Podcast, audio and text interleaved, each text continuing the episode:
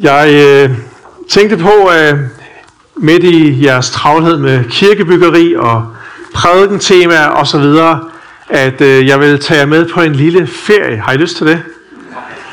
Så øh, vi tager simpelthen på en lille ferie til ferieøen Malta. Er der nogen, der har været på Malta før her på ferie? Wow, der er ret mange. Det var jo fantastisk. Øhm, så øh, ved jeg ikke, om I også har øh, spekuleret på, øh, hvad det var, Paulus han lavede på den her lille ferie. Er der nogen, der opdagede, at Paulus har været der? Og jeg, der har været med? Det er der også mange, der har oplevet. Fantastisk. Jeg føler mig allerede rigtig, rigtig godt hjemme her. Fordi at øh, det er en af mine øh, yndlings... Øh, ferieøer, i hvert fald i, med, med set med bibellærens øh, briller. Øhm, jeg har et billede her, hvis vi kan få powerpointen i gang. Jeg ved ikke, om, vi, om vi kan se det. Skal jeg trykke på noget? Øhm, det er en lille ferie ude i Middelhavet. Og øh, de fleste mennesker, de tager ned for at øh, opleve solen og det dejlige varme klima og den billige mad og så videre. Øh, og man kan faktisk komme derned som turist og så helt overse, at Paulus han har været der på den her ø her. Fordi at når man tager til Rom og andre steder i Italien, og hvor den katolske kirke også er, så er der store katedraler, og, øh, og man kan ikke undgå at se, at her der er der noget kristent. Men på Færøen Malta, der er det som om, at øh, man, ligesom, man ligesom skal kende historien først, før man opdager, at Paulus han har været der. Og jeg var på ferie dernede for første gang med min familie for nogle år siden, og øh, som bibellæser, så vidste jeg, at Paulus han havde været på Malta. Øh, og derfor så gik jeg sådan og spekulerede, hvad var det egentlig, Paulus han lavede her på Malta? Og så var vi rundt og se øh, nogle forskellige steder, der hvor Paulus han var kommet i land. Han var nemlig øh, på øh, rejse imod Rom, og han skulle forsvare sin sag for kejseren, og det var ligesom hans mission. Men pludselig så kommer han ud på en storm derude på Middelhavet, og det ender med, at det skib, han er med, det lider skibbrud. Og så står der i kapitel 27 af Apostles Gerning, at de strandede på en ø der. Og så i kapitel 28, at den her ø, den hed Malta. Og jeg lå faktisk på et hotel der, hvor jeg havde udsigt til det sted, hvor Paulus han formodentlig strandede. Og der er sådan en stor øh, søjle af Paulus, man kan tage ud og, og se også. Og øh, hver dag så vågnede jeg op, og så så jeg den der søjle, og så tænkte jeg, hvad er det egentlig, at Paulus han skulle på den her ø her? Og øh, så som bibellærer blev jeg lidt nysgerrig, da jeg kom hjem, og jeg begyndte at studere bibelkommentarerne, og igen var mit spørgsmål, hvad er egentlig meningen med at lande og strande på den her ø? Så, øh, og, og, og ligesom, det er ligesom om, jeg, jeg ved ikke, om der, hvad der sker her, det er ligesom om, at denne her ø og den her stranding på Malta er en parentes i Paulus' liv. Fordi det var jo ikke det, der var hans mission. Han var strandet der på grund af nogle utrolig vanskelige og livstruende omstændigheder. Og nogle gange så lader Gud os strande et sted i livet, hvor vi ikke havde regnet med, at vi skulle være. Og så er spørgsmålet jo, hvad lærer vi af det? Hvordan håndterer vi den her stranding? Hvad gør vi med vores spørgsmål? Hvad gør vi med frustrationerne, skuffelsen? Hvad gør vi med den her forvirring, der sker med os, når vi strander et eller andet sted lige pludselig? Hvor mange har prøvet at strande i en lufthavn, og ikke kunne komme videre sådan i noget tid? Nogle har prøvet det, ikke? Det er sådan på miniatyr-niveau, ikke? Øh, men hvad gør vi der, når vi strander i livet, og pludselig så er vi bare et helt andet sted, end vi troede, vi skulle være? Du kan også strande på en anden måde i livet, og det er, at du ligesom bare opdager i din hverdag, Nå, nu bor jeg i Randers. Aha. Hvad er det, jeg laver her? Så jeg har verdens bedste job, og jeg bor i verdens bedste by, og jeg har haft verdens bedste chef, og det er Kent Jakobsen, og vi er rigtig glade for både Kent og Trine. Og øhm, øh, øh, så utrolig meget dem. I har altså øh, et af Danmarks allerbedste forstanderpar her i Randers. Det skal I bare vide. Det tror jeg også godt, I ved. Ja. Og øh, når jeg som, øh, jeg har været forstander i fire år på mig højskole, eller snart fire år, og når jeg står med et problem, så tænker jeg ikke, what would Jesus do? Jeg tænker, what would Kent, what, what would Kent do? Aha. Så, øh, så det er forholdsvis nemt at være forstander, og så kan jeg endda også ringe til Kent en gang imellem, øh, hvis det er. Den, er, den brænder virkelig på. Øh, men så kan man sidde der Du kan have et fantastisk job, du kan bo i en fantastisk by, et fantastisk hus, og alligevel så kan den her stranding fornemmelse også ramme os. Og man tænker, hvad er det nu, jeg er her for?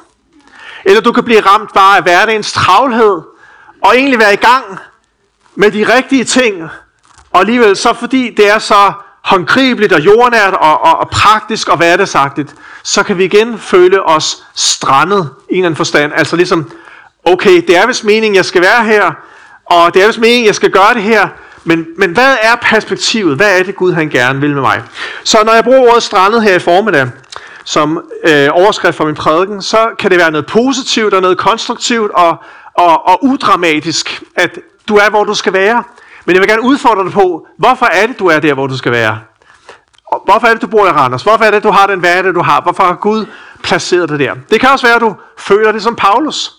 At livet har været øh, tumult, og pludselig så er du strandet her et helt andet sted, end du troede, du skal være. Principperne er det samme. Gud han har altid en plan for vores liv. Uanset hvilken livssituation du kommer med her i formiddag, så har Gud en plan for dit liv. Og det fantastiske er, at Bibelen åbner noget af den plan op for os i det skriftsted, som vi skal prøve at se på her. Så vi skal gå til øh, Apostlenes Gerninger, kapitel 28, og prøve at læse sammen, hvad der står der. Og øh, jeg, jeg tror, det kommer op på storskærm her. Der står sådan her, da vi var frelst, fik vi at vide, at øen hed Malta. Kan I ikke lige se Malta alle sammen?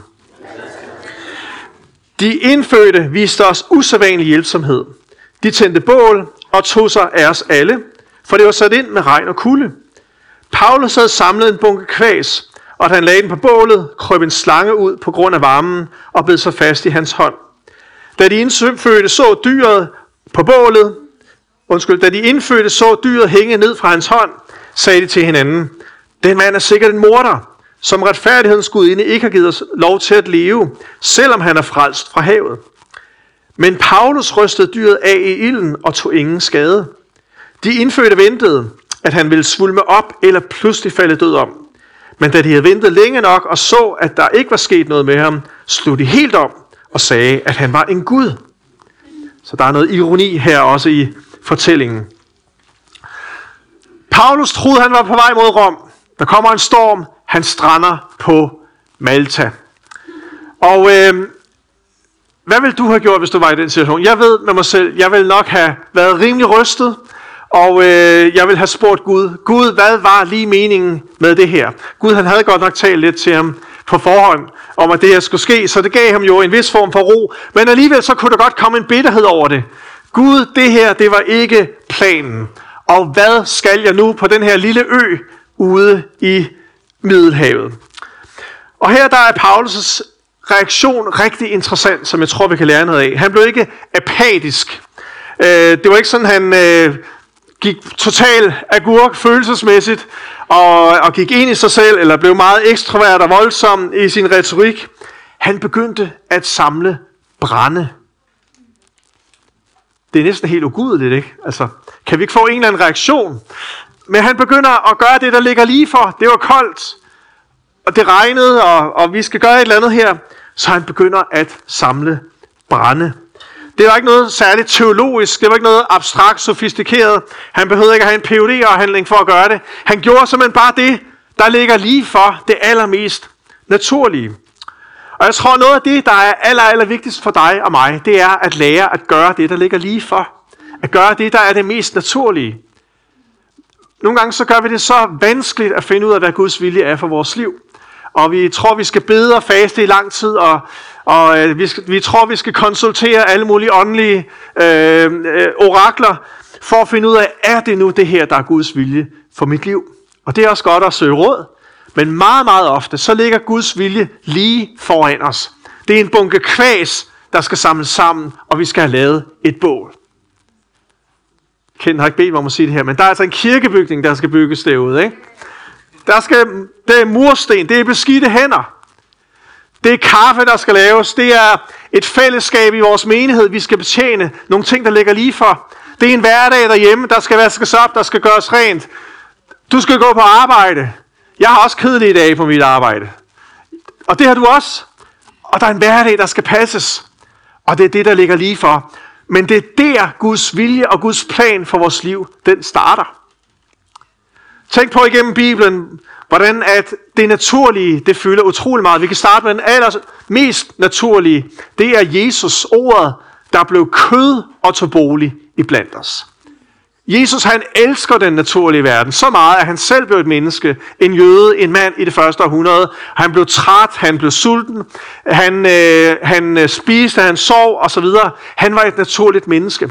Og du og jeg er kaldet og skabt til at være naturlige mennesker. Der ligger et bål foran os, der skal tændes. Øhm, jeg ved ikke, om I havde corona her også i Randers. Det havde vi i hvert fald i Maja. Og øh, jeg har været konstitueret forstander i nogle måneder, og så blev jeg så ansat som, som forstander på Maja Højskole. Og øh, en uge efter jeg havde været sådan officielt forstander, øh, så øh, havde Marete, øh, undskyld, Mette Frederiksen et øh, pressemøde og gav os alle sammen besked på, at nu skulle vi gå hjem fra arbejde. Og øh, for de danske fol- folkehøjskoler, der var det på den måde, at der fik vi at vide, at vi skal sende eleverne hjem, ligesom alle andre, og så skal I sende jeres medarbejdere hjem på lønkompensation. Fordi at en højskole, det er sådan et sted med rigtig meget samvær og bevægelse, og, og der er ikke nogen eksamener og så videre, som, så der er ikke noget skolegang, der ligesom skal passes. De skal bare hjem, og så får I tilskud fra staten. Så det gjorde alle højskoler, og det gjorde jeg også med Maja Højskole. Og øh, så tænker man der som ny forstander, hvad gør vi nu? Og øh, jeg gjorde det, at jeg begyndte at lave surdej. Hvor mange her lavede surdej i coronatiden? Ikke? Ja, der er nogen der. Det sidste, jeg gjorde i morges, inden jeg tog afsted, det var, at jeg satte nogle surdejsboller ind i ovnen derhjemme. Jeg håber, der er nogen, der har taget dem ud igen. Og jeg begyndte at lave surdej. Og øh, mens jeg står der og laver surdej nogle, og, og, og gør det igen og igen, så, så på et tidspunkt, så, så slår det mig, ja, vi er, en, vi er en højskole, og vi gør, som alle andre højskoler gør. Og, og øh, det slog mig ikke dengang, men, men det havde egentlig været fatalt, tror jeg, for mig i højskole, hvis vi bare var blevet der med de her op- og nedture, hvor at, at så er eleverne fuldstændig væk og afskåret fra mig i højskole og i vinteposition. Det, det er en højskole, som vores alt for følsom overfor. Og så kom der sådan en, en meget indlysende idé op for mig, som egentlig ikke er rocket science på nogen måde, men det var, vi er også en bibelskole. Og kirker laver online gudstjenester. Jamen, det kan mig og højskole der også gøre som en bibelskole. Så jeg skyndte mig at sige til, øh, til øh, mine medarbejdere der, nu skal I komme hjem igen, I skal ikke være på lønkompensation længere, desværre. Der var nogen, der havde bestilt øh, sommerhus og alt muligt, og glædede sig rigtig meget til det. Så det var ikke en voldsom populær beslutning. Og øh, øh det var ikke noget, vi havde prøvet før at, og, og, øh, at streame og så videre, og, og det var enormt kaotisk. Og jeg gav ikke det bedste indtryk af, af mig selv som forstander dengang, fordi det var sådan noget meget kaotisk og rodet noget. Men vi begyndte at lave streaming som bibelskole, og lave online bibelskole i stedet for. Og det var en fantastisk tid. At sidde der med øh, en stor del af vores egne elever, som jo var frustreret over nu, kunne de ikke gå på bibelskole alligevel, selvom de havde sat et år ud af kalenderen for at være der. Men nu kunne vi velsigne dem og være sammen med dem igen. Og vi oplevede, at flere andre rundt omkring fra vores land også havde mulighed for at være med i vores undervisning, øh, som ellers ikke ville have haft øh, mulighed for det. Så det var faktisk en utrolig dejlig og velsignet tid. Men det startede med en sur dej. Kan I se det? Og det, det startede med noget, der ligesom bare lå lige for. Nå, men det her kan vi sikkert også gøre. Det, der er min pointe her, det er, at vi skal lære at fortsætte livet der, hvor vi er strandet. Vi må lære at se det, der ligger lige for. Guds vilje er ikke så sofistikeret, som vi nogle gange gør den til. Det er bare at tage det næste skridt. Det er at være ansvarlig i det små. Det er at gøre det der, du ved, du kan gøre. Og så måske ser du bare lige det første skridt og den lille forskel, du kan gøre.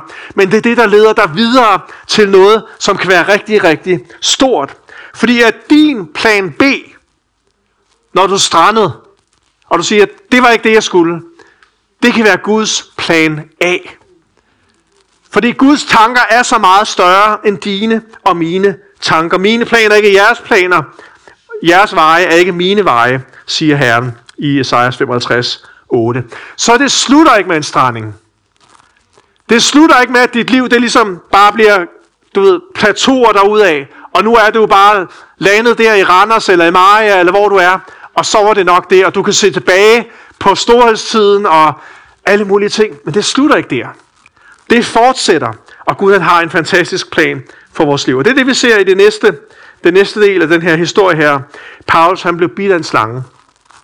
Der findes faktisk ikke giftslanger på Malta, så det er lidt et, et bibel, bibelsk øh, problem her. Der er ikke giftslanger, du kan dø af på Malta. Men øh, det viser sig faktisk heldigvis i forskningen, at på den her tid her, der var der giftslanger. Og så var jeg afsted øh, endnu en gang på Malta sammen med, øh, med højskoleelever. Jeg tror måske Tobias, der et sted var med dengang, øh, eller nogle tidligere elever her har været med. Og øh, så kører jeg i taxi med en maltesisk taxachauffør. Chauffør. Og så fortæller han mig så, at grunden til, at der ikke er giftslanger længere, altså der er slanger, men de har ikke nogen gift længere, det er fordi, at kvinderne på Malta har taget den der gift ud af slangerne, og nu ligger den i deres mund. Så det var... Øh, det var en maltesisk joke, og, og, øh, men øh, det var selvfølgelig mest for sjov. Men øh, i hvert fald så slog malteserne om og sagde, han må være en Gud. Hvem er han? Og så skal vi prøve at læse videre fra det her skriftsted her. Der står i vers 7, at i nærheden af det sted havde øens fornemmeste mand, der hed Publius, en gård. Han tog velnigt imod os. Her der har vi Lukas med i den her, på den her rejse også. Og vi var hans gæster i tre dage. Publius' far var syg, plaget af feber og dysenteri. Paulus gik ind til ham, lagde hænderne på ham og bad og helbredte ham. Efter dette kom også de andre syge på øen og blev helbredt. Det, hvor jeg lå på hotel første gang på Malta, det var sådan ved Bålkirken. Hvem har været i Bålkirken? Undskyld, nu er jeg bare lige nysgerrig her. Nogle få har her, ja. Men der ligger en lille bitte kirke, som alle turister bare går forbi. De lægger ikke mærke til, hvad det er, medmindre man ved det. En kirke der, hvor man mener, at Paulus han øh, tændte det her bål her. Og der er nogle flotte mosaikker, hvor man kan følge historien hele vejen rundt. Og, og, øh, og ligesom se, at malteserne, de ærer, at evangeliet kom til Malta sammen med Paulus. Og øh, det var det, som åbnede sig op nu for Paulus. Okay, nu er jeg på den her ferieø. Hvad skal jeg lave?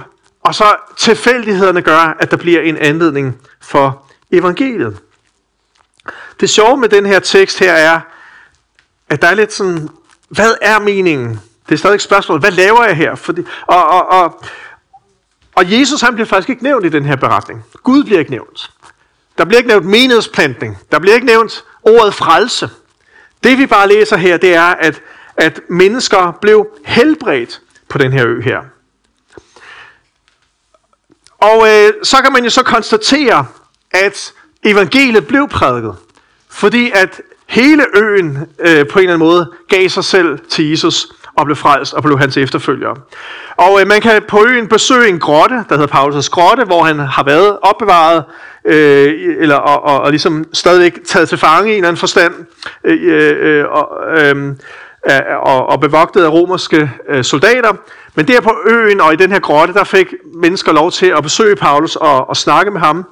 Og øh, oven på den grotte har man så bygget en kirke, og øh, når man går ind i den kirke, så er der et stort maleri på en af siderne, hvor man ser øh, et maleri, en, en, en kunstner senere har malet af ham her Publius, som er en romersk officer, en guvernør på øen, som øh, har en pavehat på, eller en biskophat må det være, og øh, de kalder ham for øh, øens første biskop inden for den katolske kirke.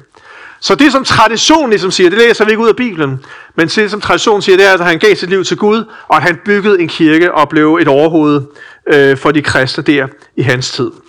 Øh, så det synes jeg er vældig interessant. Men så har du en kirke på hvert gadehjørne øh, nede på Malta, og de er meget religiøse, og de er meget stolte af, at Paulus og Lukas kom med evangeliet til dem.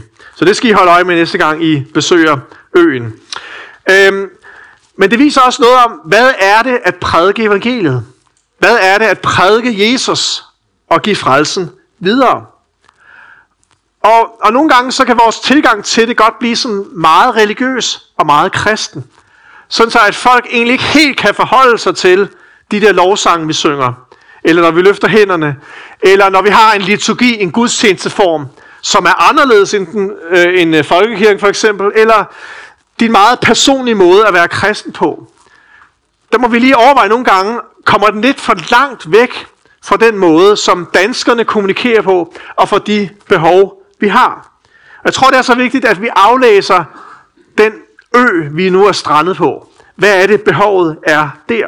Og i Paulus' tilfælde, der var det, mennesker havde brug for helbredelse.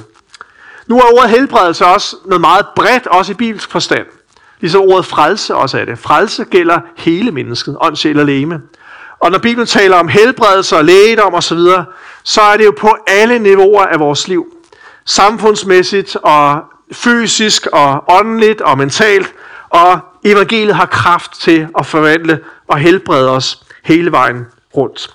Og det er rigtig vigtigt, at vi forstår den kraft, der er i evangeliet til at hjælpe hele mennesket.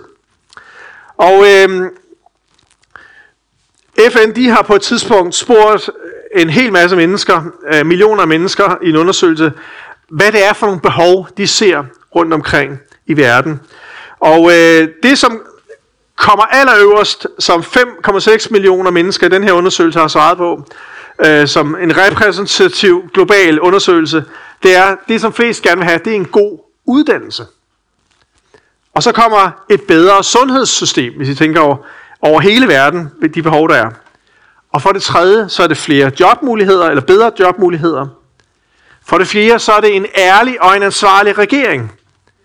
Og så er det mad og næringsrig mad osv. videre Og, og øh, I kender nok alle sammen også det, der hedder FN's 17 verdensmål.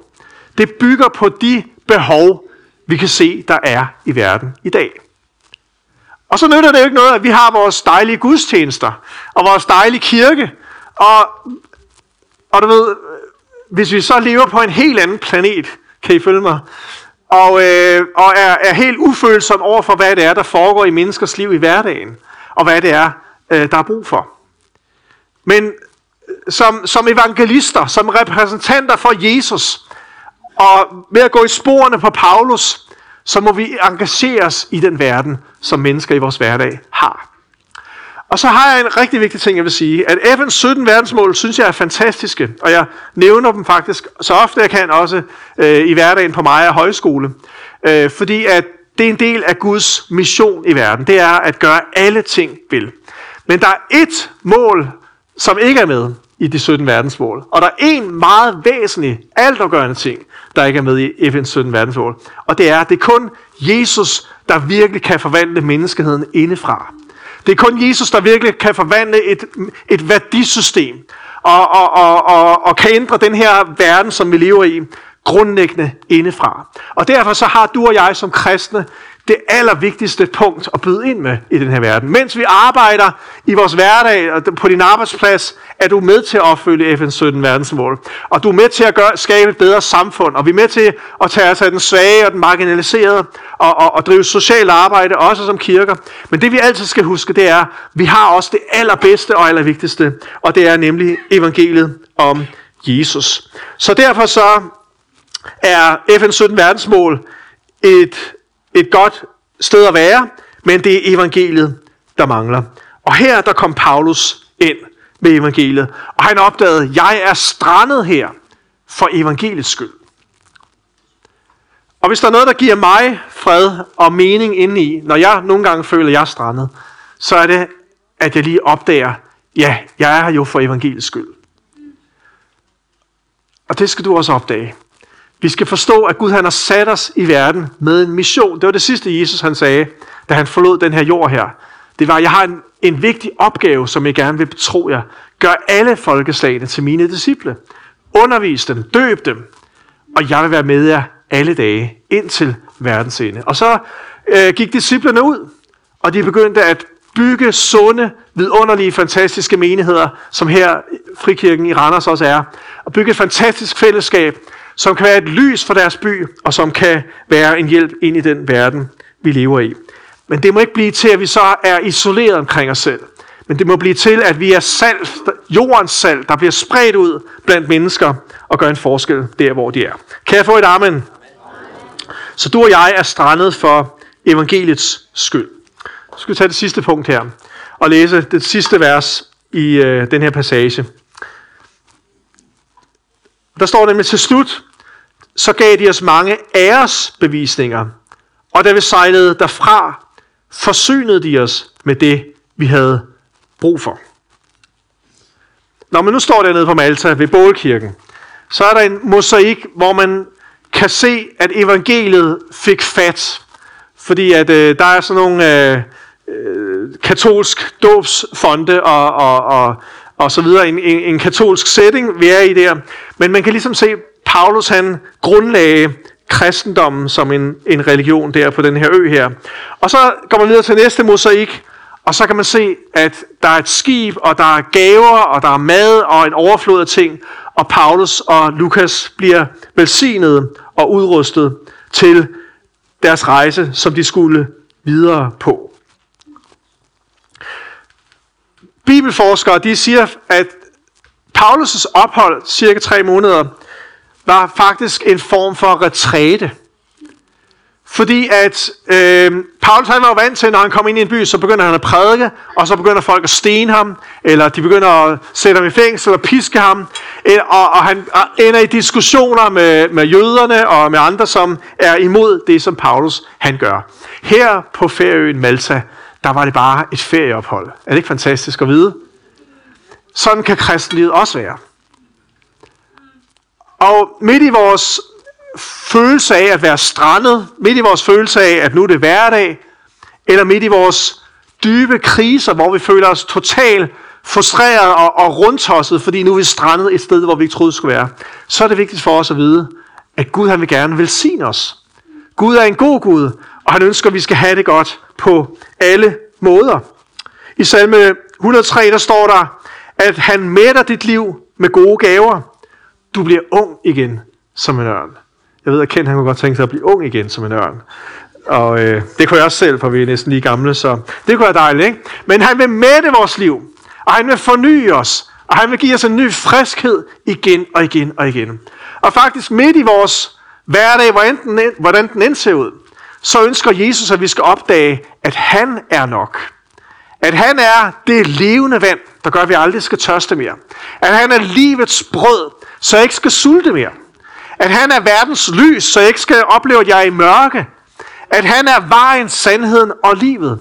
At Jesus Kristus, han er nok for mig. Uanset om jeg er på et ferieophold på Malta, eller om jeg er i min kedelige grå hverdag, eller hvor jeg er.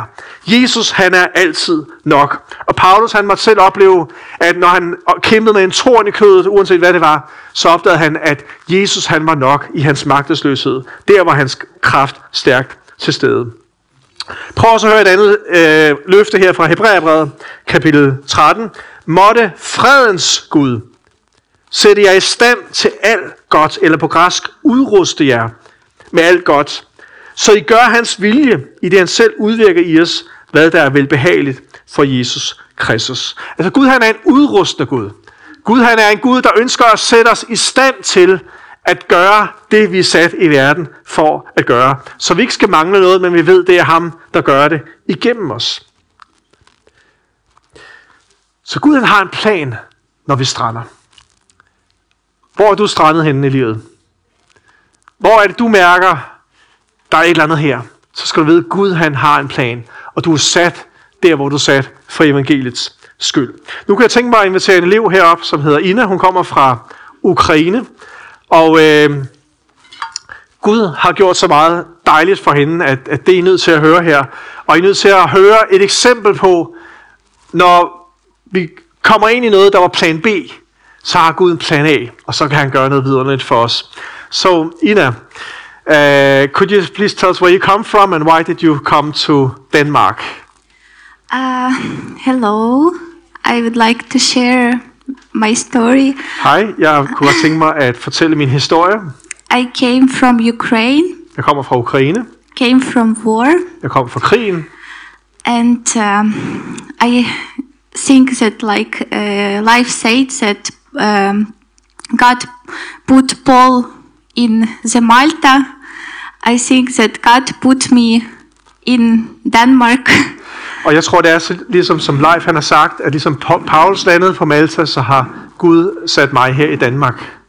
And he put me exactly in this amazing school, Og Maya han High satte School. mig på den her fantastiske Maja Højskole. And uh, it's a Bible college. Det er en bibelskole, And um I think it was God plan for me because um, in my simple life, I didn't had time, uh, room for um, uh, room for um, time for just to spend time with God.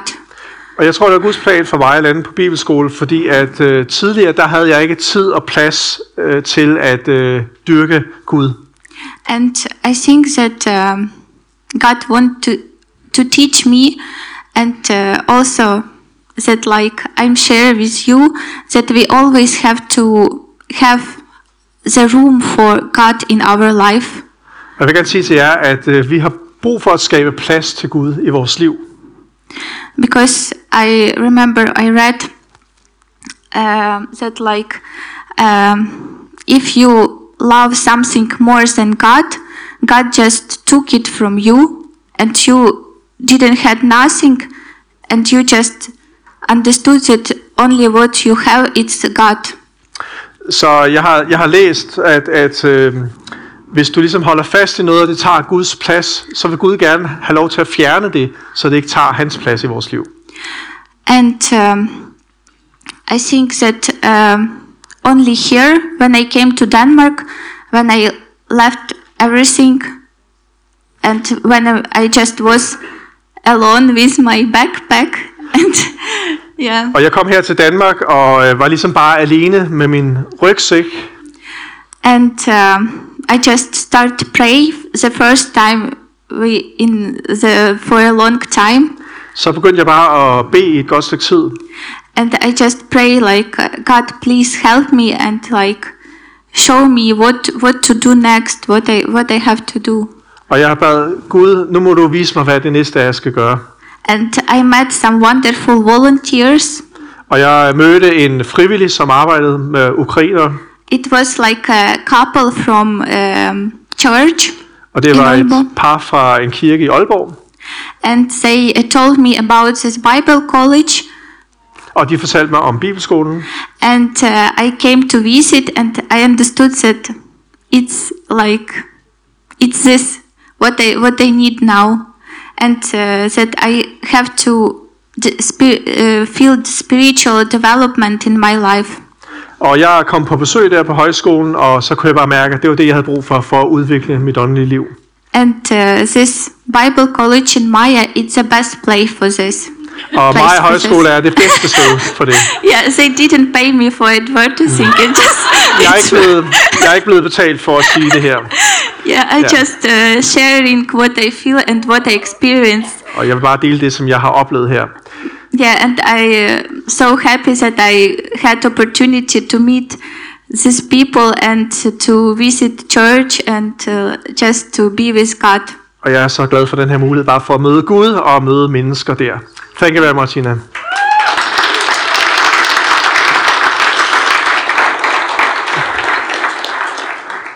I skal gå ind på YouTube og høre hendes vidnesbyrd, som hun holdt på Bornholm sidste søndag, om hvordan at Gud også har hjulpet hende igennem tomhed og, og frygt og andre ting. Men øh, vi skal til at slutte den her øh, formiddag, og øh, jeg vil bare gerne sige, Gud han har en plan, og vi er strandet, fordi han har en plan. Din plan B kan være Guds plan A, ligesom vi har hørt her med Ina, at Gud han vil gøre noget i vores liv, og nogle gange står vi i nogle ekstreme situationer, som vi selv kan sætte os ind i, men selv der har Gud en plan for vores liv og kan gøre noget fantastisk. Men hvad skal vi gøre? Begynd at samle brænde. Bag en surdej. Gør det, der ligger lige for. I stedet for, at vi bliver apatiske og, og, og vrede på Gud, og, og, og det kan være meget naturligt og menneskeligt, at vi også har en reaktion. Men der er nogle ting, der ligger lige for. Og der vil vi opleve, at Guds plan A, den udfolder sig, og vi finder ud af, jeg er i den situation, jeg er i, for evangeliets skyld. Og der er en plan og en mission for mit liv, og Gud han vil, imens jeg gør det, så vil Gud også udruste os og velsigne mig, så jeg ikke kommer til at mangle noget. Fordi han er alt, hvad vi har brug for. Det er ikke materielle ting, vi har brug for. Det er heller ikke, undskyld mig, at være raske, selvom det er rart at være rask. Det er heller ikke, at vi har en ægtefælde. Det er heller ikke, at vi, og der er så mange ting, der er gode og rigtige. Men i bund og grund, så lover Jesus os, han er alt, hvad vi har brug for. Så, så han kan kompensere for de mangler, der er. Han kan kompensere for vores indre tomhed og de ting, som, som presser os. Men han ønsker, at vi skal opdage, hvor stor og mægtig han er. Det kan jeg se i Ines liv. Og det har jeg oplevet i mit eget liv, når jeg formår at komme tilbage til Gud igen og igen, så er han nok for os. Vi skal ikke øh, slutte den her gudstjeneste uden at øh, også give et tilbud til dig, som ikke kender Jesus, også hvis du sidder hjemme på streamingen og øh, er ny for den her måde at tale om Gud på, så har vi lyst til at invitere dig til at give dit liv til Jesus og invitere ham ind i din tilværelse. Og det kan du gøre ved at øh, bede den her bøn øh, sammen med mig inde i dig selv. Kære Jesus, tak fordi du har skabt mig. Tak fordi du elsker mig. Og tak fordi du har en plan for mit liv, uanset hvordan mit liv ser ud. Jesus, jeg inviterer dig ind i mit hjerte. Jeg ønsker ikke at være langt væk fra dig, men jeg ønsker at komme tæt på dig. Så jeg giver mit liv til dig. Og Jesus også for mig, som er strandet, og mig, som føler, at, at der dukker nogle frustrationer op, der dukker spørgsmål op, og jeg ved pludselig ikke, hvad det er, jeg laver her på den her strandbred. Men tak, at jeg kan vide, at du har en plan for mit liv.